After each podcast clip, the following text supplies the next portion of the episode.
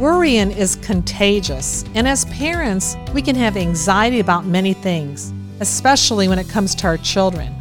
Sissy Goff, who is the Director of Child and Adolescent Counseling at Daystar Counseling Ministries, is here today to discuss characteristics, strategies, and techniques to help us process our worry and anxiety in a healthy way rather than passing it on to our children.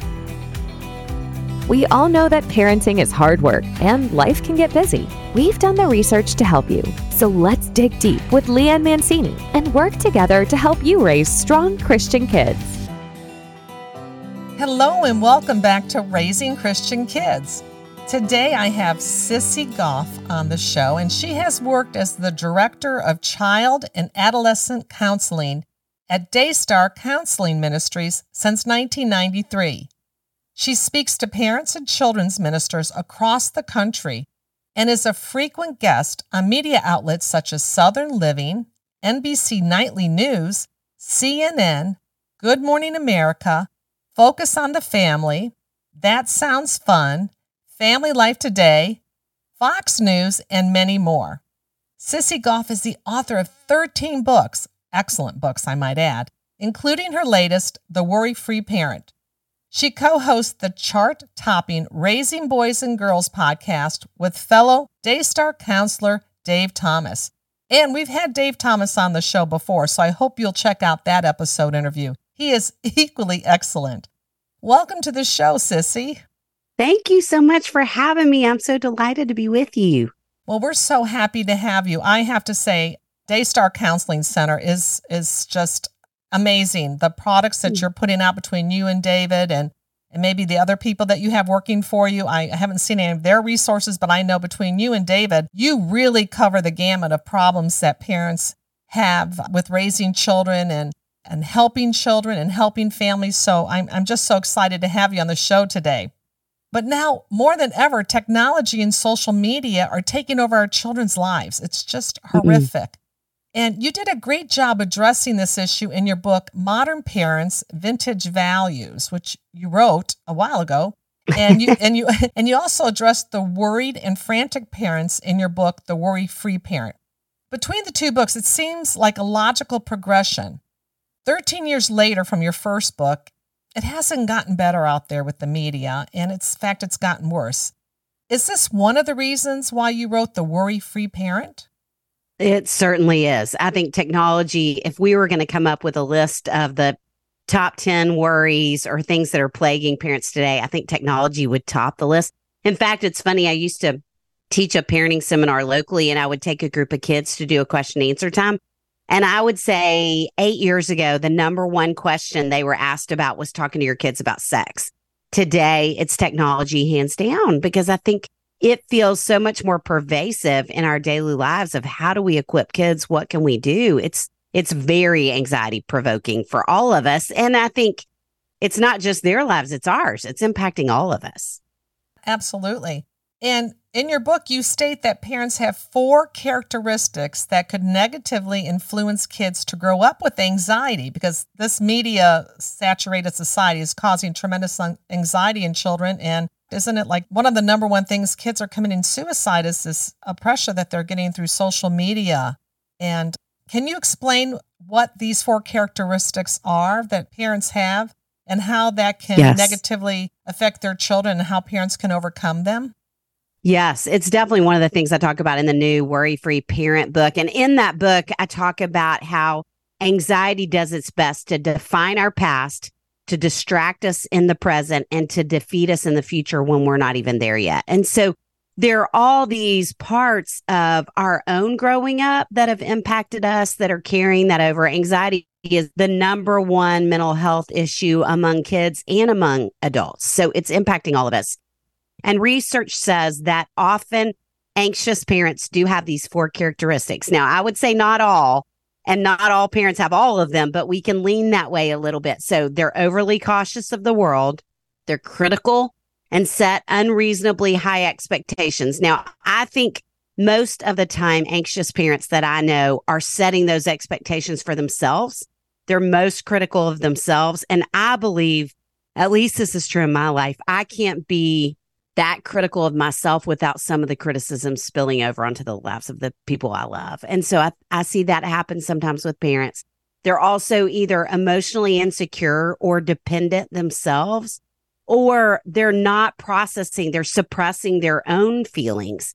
And so it's kind of shooting out sideways as anxiety. Any of those four issues, it is easy to have when just parenting in general. And so that can kind of end up anxiety spreads over to the kids we love. And so that's part of how it impacts them.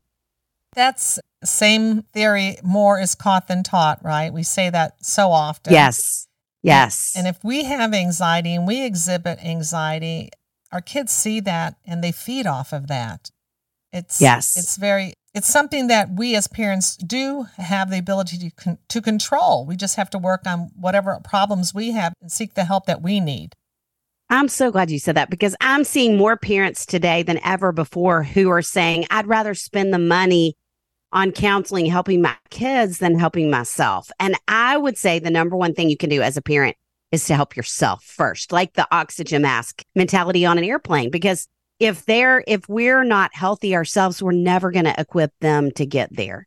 And so I think that's definitely where we want to start. Could you list those four characteristics again, please, that can negatively influence our kids?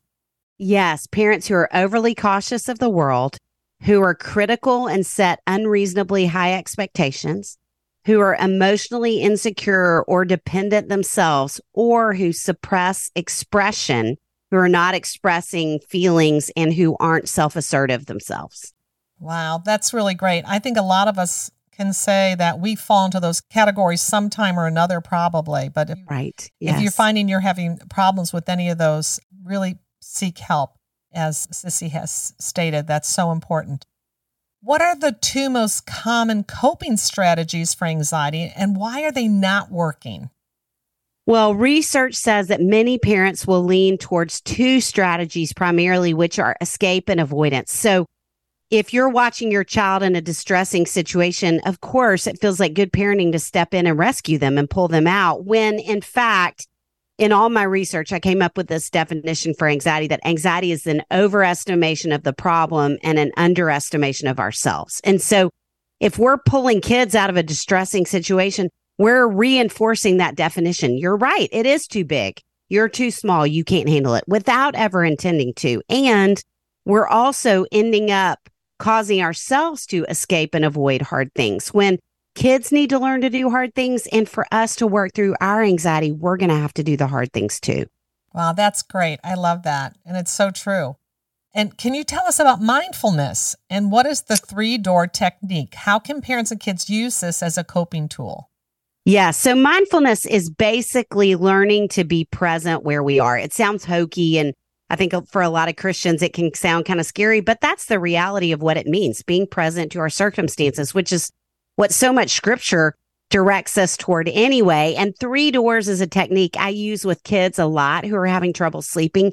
And I use myself. We can do it as adults. And so what you do is you pick three places that you love and feel really safe. And so it could be, you know, your grandparents' old house. It could be a summer camp. It could be anywhere that you love and know really well. And anything sensory related helps draw us out of that anxiety because it's anchoring us to the present. And so basically with kids, I'll say, what I want you to do is lay down and close your eyes and pick the first door and go in that door and look everywhere from your left to your right. Tell me everything you see, everything you hear, everything you smell, even. And they walk through the first entire location from a sensory standpoint thinking about it in their minds. If they're laying in bed with a parent, talking it out loud, come out of the first door, do the same with the second, all the way through, out and in with the third. And most kids will say to me, I fall asleep before I ever make it to the third door because it's a place they feel safe, they know well, they're focusing all the all the sensory data, and so that can be very calming for them and a way to practice mindfulness. I love that. I used that uh, about I don't know, maybe five days ago, I was having a hard time sleeping. My mind kept racing, thinking what I need to get done, what I need to do. It wasn't so much anxiety, it was just my mind would not shut off. Mm. And so I did your three door technique. And you're right. I think as I got towards like the second door, I was starting not even to see what was in that room. Yes. Because I started falling asleep and then I fell asleep. So I love that. Oh, that. that's awesome. I love that technique. And Good. could you please share what five things can you teach your children to do when anxiety takes over? Besides the mindfulness, what are the other 5 Mhm. things? So we would start with noticing the negative, noticing the negative thoughts that can be really intrusive for any of us when we're anxious. Then we would give that thought a name. So with kids, I call it the worry monster, the worry whisperer. Parents, we can do the same thing. We could call it critical Cali. You know, there's anything we could give it a name. So we start to recognize it.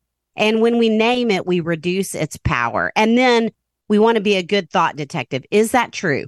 Does that really happen every single time?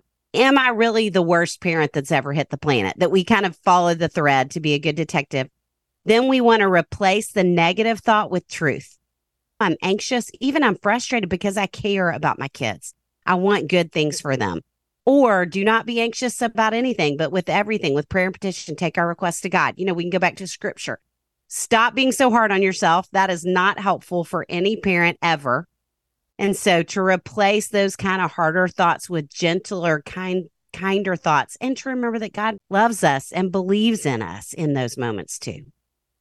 It reminds me that we're to take every thought captive. Yes, exactly. And a lot of the times I think our worries are are because we tend to go off the deep end worrying about stuff that either hasn't happened or we think will happen or has happened and we have no control over it.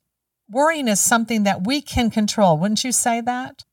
Yes, absolutely. We can't control the thoughts that come into our mind, but we can control what we do with them, just like you talked about taking every thought captive. I love that. And name it, find out what it is. Is it true? What you're worrying about, is it true?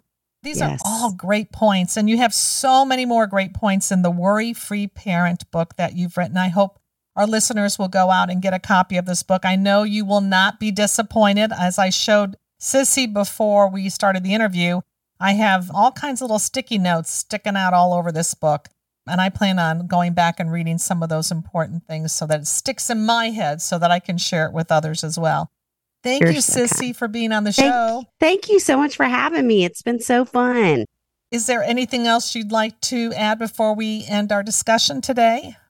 I would just say to all parents listening, you're doing great. The fact that you would invest your time in listening to a parenting podcast means you're doing a great job on this road of parenting. Yes. And speaking of parenting podcasts, you have a really great one. Could you share that title also of your podcast? Yes, it's called Raising Boys and Girls. Love it. Thank you, Sissy. Thank you. So good to be with you. And this is how we all work together to raise strong Christian kids. Thank you for listening to this episode that is part of the Spark Media Network that can now be heard on the Edify app.